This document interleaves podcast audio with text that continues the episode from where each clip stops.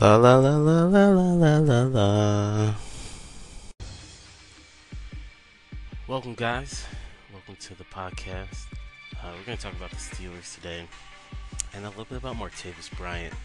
I know that one of the biggest things for me is that uh, coming off the bye week, he should uh, really be ready to go, uh, have some fire uh, in his loins, so to speak, uh, from the cognoscente that think uh, Juju Smith-Schuster has taken over that number two role. So, uh, what do you guys think?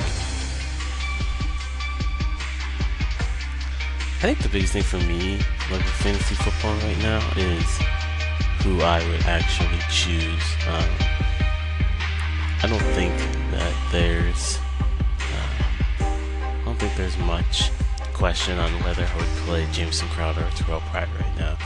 Uh, Jamison Crowder has had a tough season too, but last week, you know, he was getting the targets. Uh, they were looking for him. No Jordan Reed. You know, Terrelle Pryor, he's obviously falling out the doghouse. Did you guys see the interview